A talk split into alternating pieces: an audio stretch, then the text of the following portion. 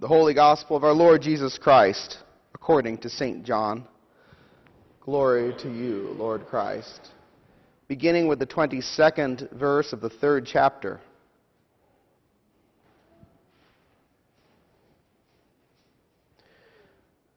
After this, Jesus and his disciples went into the Judean countryside, and he remained there with them and was baptizing.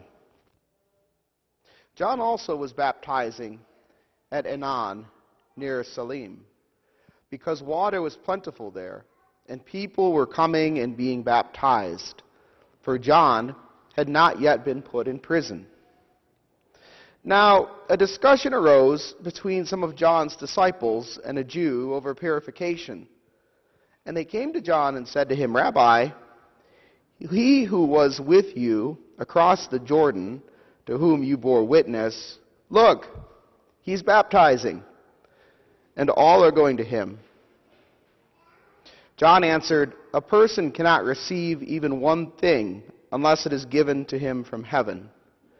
You yourselves bear me witness that I said, I am not the Christ, but I have been sent before him.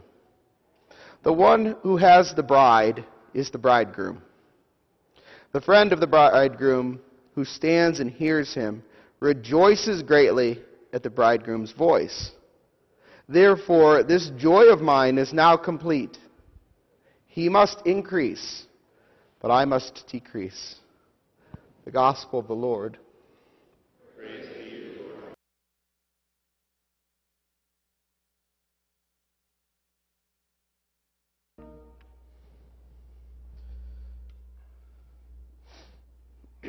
Please join me in prayer.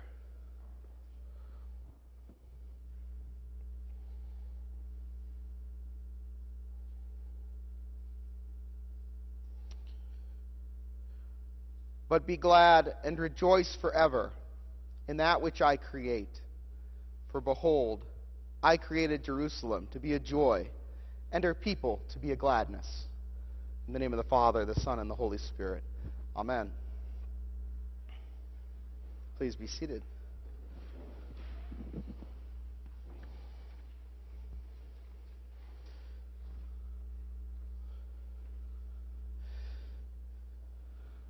Today is Gaudete Sunday, or Rejoice or Have Joy Sunday in English. Multiple scholars have pointed out that there's three types of joy that we find in the Bible the joy of anticipation, the joy of oasis, the joy of sorrow undone. I'll repeat that for you just so it sticks in your head. Three types of joy the joy of anticipation the joy of oasis, the joy of sorrow undone. Each one is a little bit different in its nuance. And the three types of joy correspond uh, respectively to the seasons of Advent in the church, mid Lent in the church, and Easter in the church.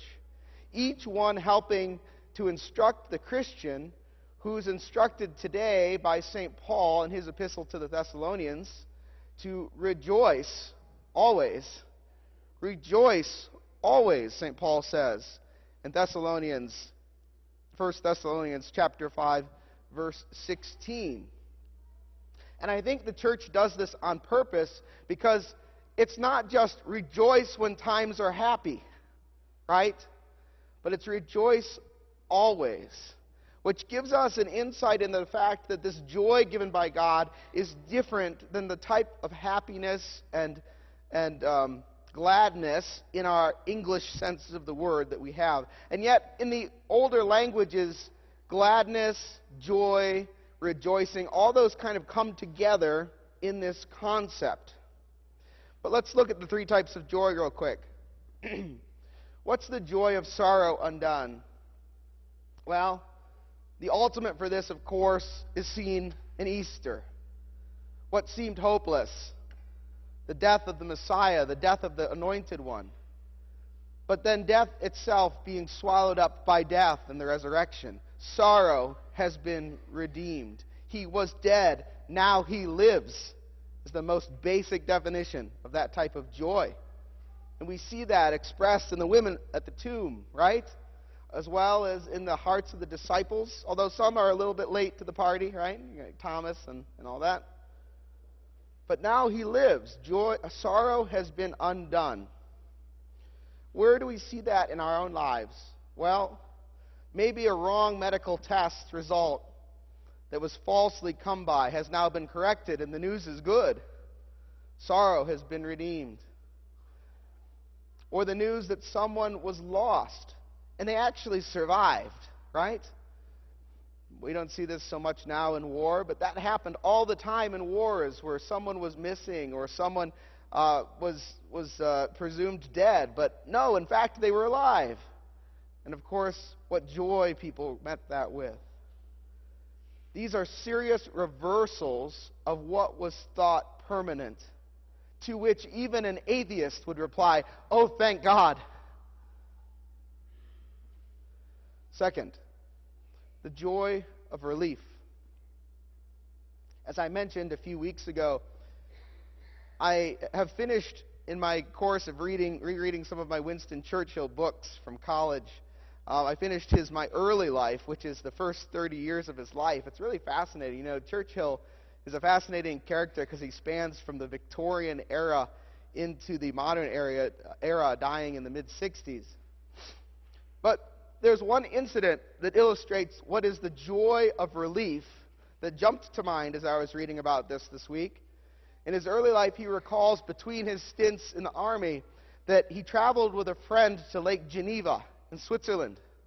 And he was beholding the great beauty of it. And they decided to go out in a rowboat into this lake and jump off and take a swim. But they didn't put the anchor down. And so here they are in the middle of Lake Geneva, beholding the great beauty, natural beauty surrounding them.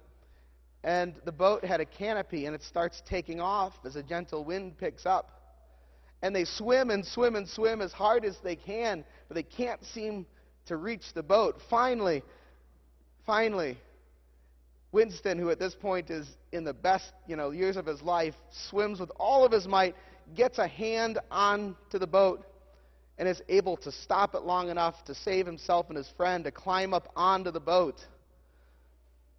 He was facing certain death in the middle of this great beauty.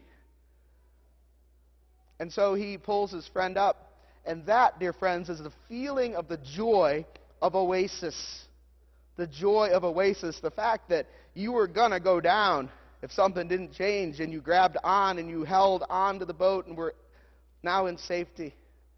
What a difference a foot makes, an inch makes in such a situation. The joy of relief, the joy of oasis. Finally, there's the joy of anticipation. The joy of anticipation is a joy that comes to every human being in life in different ways. It's a little bit more subtle, but it comes when we're awaiting things that are going to happen and we're certain they're going to happen, at least as certain as we can be of anything in this life. And it gives us joy just to wait. It's the joy that a child has as he or she anticipates Christmas morning. The joy that that famous Christmas poem, Visions of Sugar Plums Danced to Their Heads, is trying to capture. Right? And it's not just a joy for kids, it's a joy for adults too. In today's gospel, John the Baptist says that his joy is full because he is standing as the friend of the bridegroom, and the bride has met the bridegroom. Look at John chapter 3. It's in your insert. You can open up your Bibles to it if you want. It's the very last line in the gospel reading. He says, This is John the Baptist, therefore, this joy of mine is now complete. He must increase, but I must decrease. He must increase, but I must decrease. If you've ever been the best man or the maid of honor at a wedding, you know this feeling. It's the feeling of having joy for your friend, right? It's a feeling of joy that's coupled with that other Christian virtue of agape, a charitable type of love, joy for someone else's joy. And John here is overjoyed at this.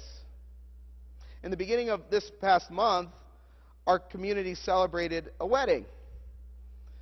As the bride walks down the aisle, as Caitlin, who I think is back, I think she was on Altar Guild this morning. Thank you, Caitlin. As the bride walks down the aisle, and her husband awaits, standing here, looking down the aisle, that image of him looking towards her also sums up a part of this joy, a part of this joy of anticipation. And that's how God looks at you as the church, dear friends. As the groom looks to his bride, he knows she's going to come down the aisle. He knows that she will be given to his hand.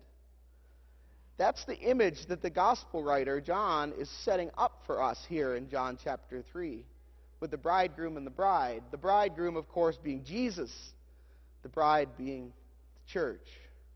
And John the Baptist, if you will, being the best man. That's what's going on.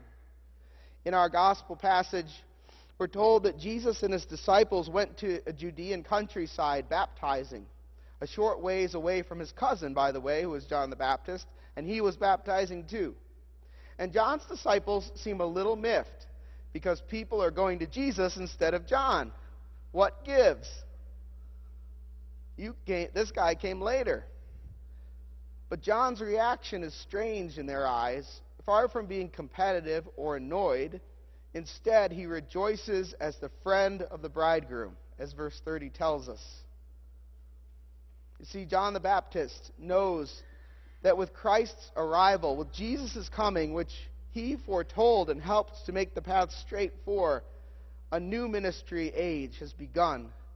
Everything has started to change. Unlike the prophet Isaiah, John the Baptist is a prophet who's privileged to see the beginning of what he's prophesied in a way that cannot be denied the coming of the promised one, the coming of the Christ, the coming of the Lord, his arrival. There's even more going on, of course, in Jesus than John knows, I think, at this point. And yet, even so, his joy is full. The joy of oasis, the joy of sorrow undone, and the joy of anticipation are coming together in the person of Jesus. Throughout the Old Testament, the joy of Oasis is wherever God's present. Remember? As God's people are traveling through the hardships of the Old Testament, the Hebrews travel through the wilderness. And they carry with them the Ark of the Covenant and the tabernacle, their meeting place with God. In the book of Numbers, chapter 9, verse 15 through 17, we read this on the day the tabernacle, the tent of the covenant law, was set up, and a cloud covered it. From evening till morning, the cloud above the tabernacle looked like fire. That's how it continued to be. The cloud covered it, and at night it looked like fire. Whenever the cloud lifted from above the tent, the Israelites set out, and wherever the cloud settled, the Israelites encamped. It was the very presence of God, that oasis joy which guided them. For those 70 years wandering through the desert, God literally was the oasis for the Hebrews. Where there was no water, He gave them water from a rock. Where there was no food, He gave them manna, and thus the sons of men ate the bread of angels. Where there was no meat, He gave them the birds to eat. God resided with Israel, again as a cloud of dedication, in Solomon's temple. Later on, when they had entered into the Holy Land and Solomon had built the temple, in 2 Chronicles chapter 5, verse 14, we see that image as the cloud enters into the temple. And it's so, God's presence is so tangible.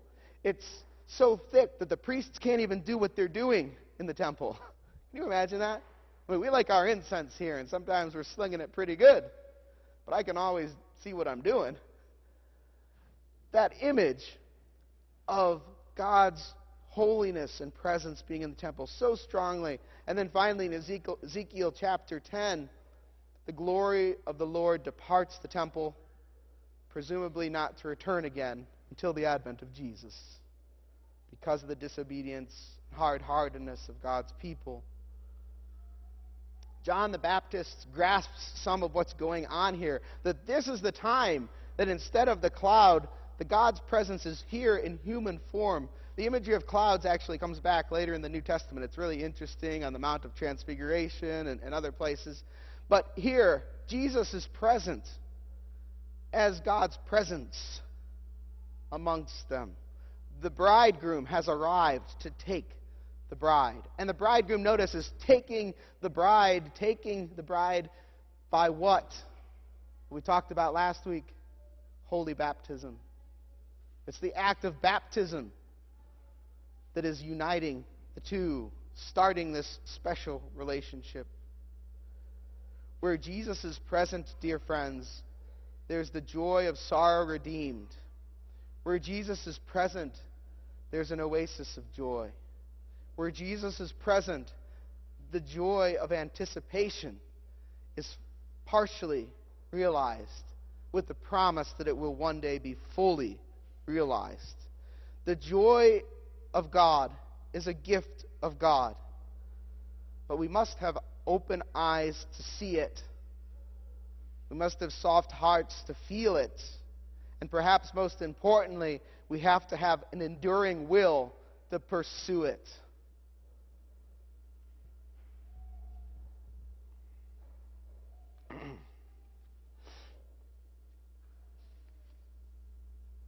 How can Jesus increase and we decrease, as John says today?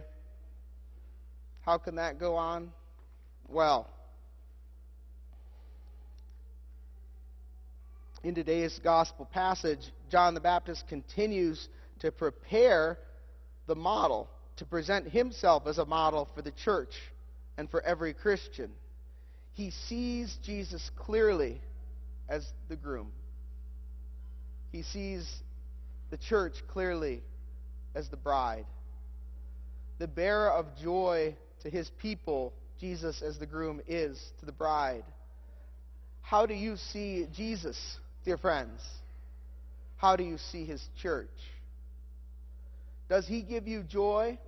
Or more properly, are you open to receiving the joy that he's given you? Because he does give you joy. As a Christian, Jesus is connected to you powerfully by the Holy Spirit and holy baptism and beyond in the sacraments, both dwelling in you through his word, through his sacraments, through the community of the church. When St. Paul writes in 1 Thessalonians chapter 5 verse 16, "Rejoice always, be joyful always." This is not a futile or a foolish command. Think about it. What would make it a futile or foolish command? Well, if we didn't have access to the presence of Jesus, it would be both foolish and futile. What do I mean? As Christians, we have the presence of Jesus with us. Without his presence, you cannot be joyful always. Without his presence, you cannot be joyful always. Without his presence, you cannot rejoice always, and it would be a foolish command for him to write. Therefore, logically, you have the presence of Jesus. You have access to it. You are capable.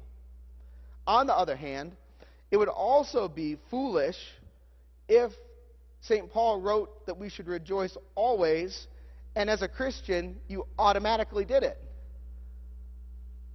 Actually, that'd be a futile command, right? The foolish one's the first one, futile one's the second one.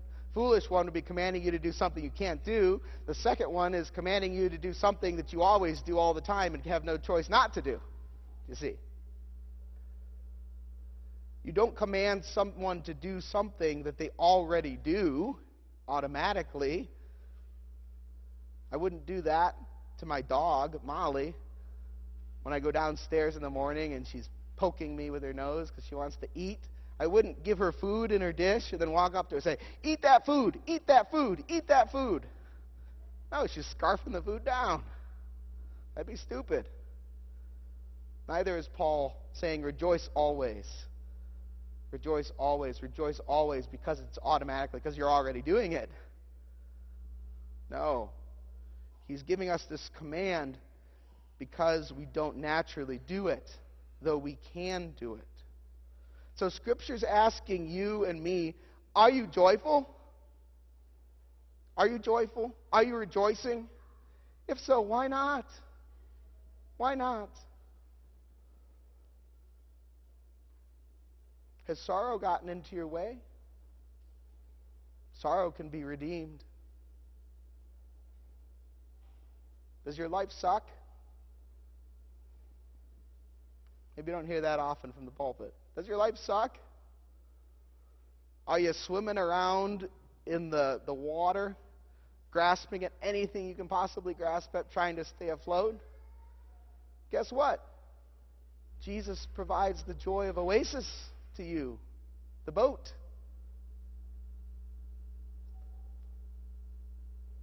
Are you lamenting something that you don't have here? Perhaps some great loss, some death, some bad news.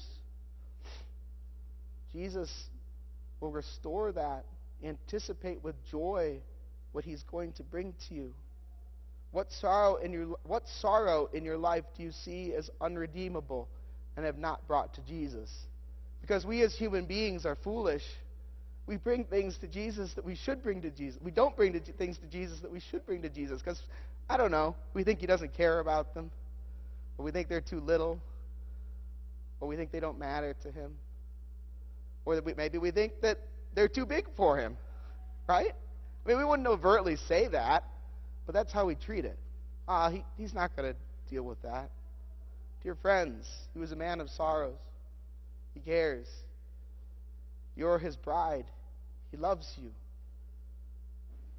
He will redeem those things out of your control, even.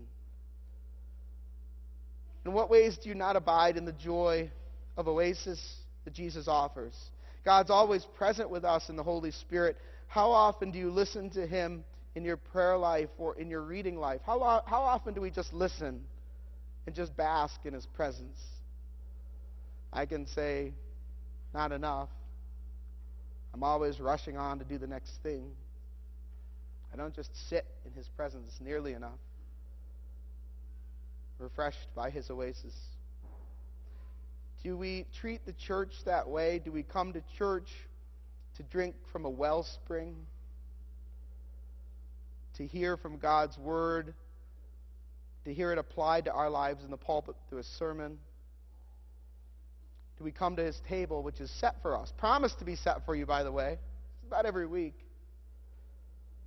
To feed you, to set a table for you, in the midst of your foes, in the midst of your wilderness, in the midst of your sucky life? In what ways does anticipating the second coming bring you joy? When a Christian family member you're loving and missing from the table or the party, particularly during these days, when that pang hits your heart, do you just stay at the mourning? in the mourning? Or are you able to look forward in joy, knowing that one day you'll be around the table again, together, in the presence of the Lord? That's what Isaiah is talking about in our first reading. All three of those types of joys fulfilled in rich imagery here in Isaiah chapter 65 when he writes, speaking for the Lord, Behold, be glad and rejoice forever in that, that which I create. For behold, I create Jerusalem to be a joy and her people to be a gladness. I will rejoice in Jerusalem and be glad in my people, and no more shall be heard in it the sound of weeping and the cry of distress. Why does Isaiah go on to talk about the infant that dies within the week? or the old man who's cut down before his prime. Because, dear friends, God is not a stranger to the sorrow. He's not a stranger to the crappiness of life. He's not a stranger to the isolation that we feel here. And those things will be redeemed and restored. John the Baptist knows this. This is all going through his mind. That's why he says, My joy is full. Who cares that they're going to Jesus to be baptized? This is the guy that we were awaiting. My joy is full. St. Augustine, that great saint and teacher, meditates on this passage. I'll just read to, read to you a short form of his meditation. He says, How can Jesus increase being God? How can Jesus increase being God? This is a great mystery. He continues, Will you glorify in yourself? Will you grow? You will grow, but you will grow worse and evil if you glorify in yourself. For whoever grows worse is justly decreased. Let God then, who is ever perfect, grow, and grow in you. For the more you understand God and apprehend Him, He seems to be growing in you. But in Him, self, He does not grow, always being perfect. And so his meditation is that when John says he must increase and I must decrease, what John the Baptist is saying is that it's not like God's getting bigger and greater and more glorious, right? Jesus isn't increasing in that sense. But what St. Augustine is saying is that in the follower of Jesus, Jesus grows. He increases as we decrease. What is that? Those of you that are in school, an inverse relationship, is that right? It's been a while. As he grows, we increase. You, you can't both increase at the same time, right? It, one has to go up and the other has to go down. But of course, the great mystery is that as Christ grows in you, you become more of who he created you to be, because he's also your author. At Advent, dear friends, see and embrace each form of joy. Let Jesus increase in you. Let's decrease together so that he may increase, that we might have more joy, that we might be able to rejoice always. Rejoice in Jesus. And your sorrows will be redeemed. Your sorrows will be redeemed. Maybe not right now. Maybe you're not, not going to feel it right away. But there's a promise there the mourning and lament and the sorrow. Yes, there's times for that, and we should do that. This is not like walking around with a fake, sappy Christianese happiness on. It's not like we never mourn, that the joy is underneath it. Rejoice always. Jesus is the oasis. Don't wander around or swim around, whatever image you want to use, aimlessly through this life, struggling without the joy that God's given you. Jesus holds his hand out to you in word, in sacrament, in community. Get on board. Get on board. Quit chasing the boat. Get on the ark. Or start chasing the boat if you're just wandering around. Jesus is here. Rejoice always. Rejoice in anticipation. Jesus has ascended but that's not the end. We fully realize that Jesus, as the groom, has departed from this world for a while, leaving in his place the Holy Spirit. It's important that the church realize that the entirety of Isaiah 65, the entirety of this prophecy, is not yet fulfilled. It's not yet fulfilled the fullness of God dwelling with man has happened in the person of Jesus, and yet the fullness of the kingdom still tarries. As we talked about last week, for our benefit, that more might come to know and love him. But be assured, the new heavens and the new earth, while yet to come, are coming. are coming. My dad got me a hat. I didn't bring it today, but he brought me got me a hat for Christmas. We had our Christmas party yesterday, and it said, "Normalcy is not coming back. Jesus is." I think it's a great hat for post-COVID. Normalcy is not coming back. Jesus is. Dear friends, he is indeed. In the meantime, rejoice. Hold fast. Spread the gospel and the good news. Throw out ropes to other people that they can come onto the boat too. For Christ has come and will come again. And in closing, I'll read to you from our epistle, chapter 5, verse 23. I enjoy, I ask you to bow your heads. Now may the God of peace himself sanctify you completely, and may your whole spirit and soul and body be kept blameless at the coming of our Lord Jesus Christ. He who calls you is faithful, he will surely do it. In the name of the Father, the Son, and the Holy Spirit. Amen.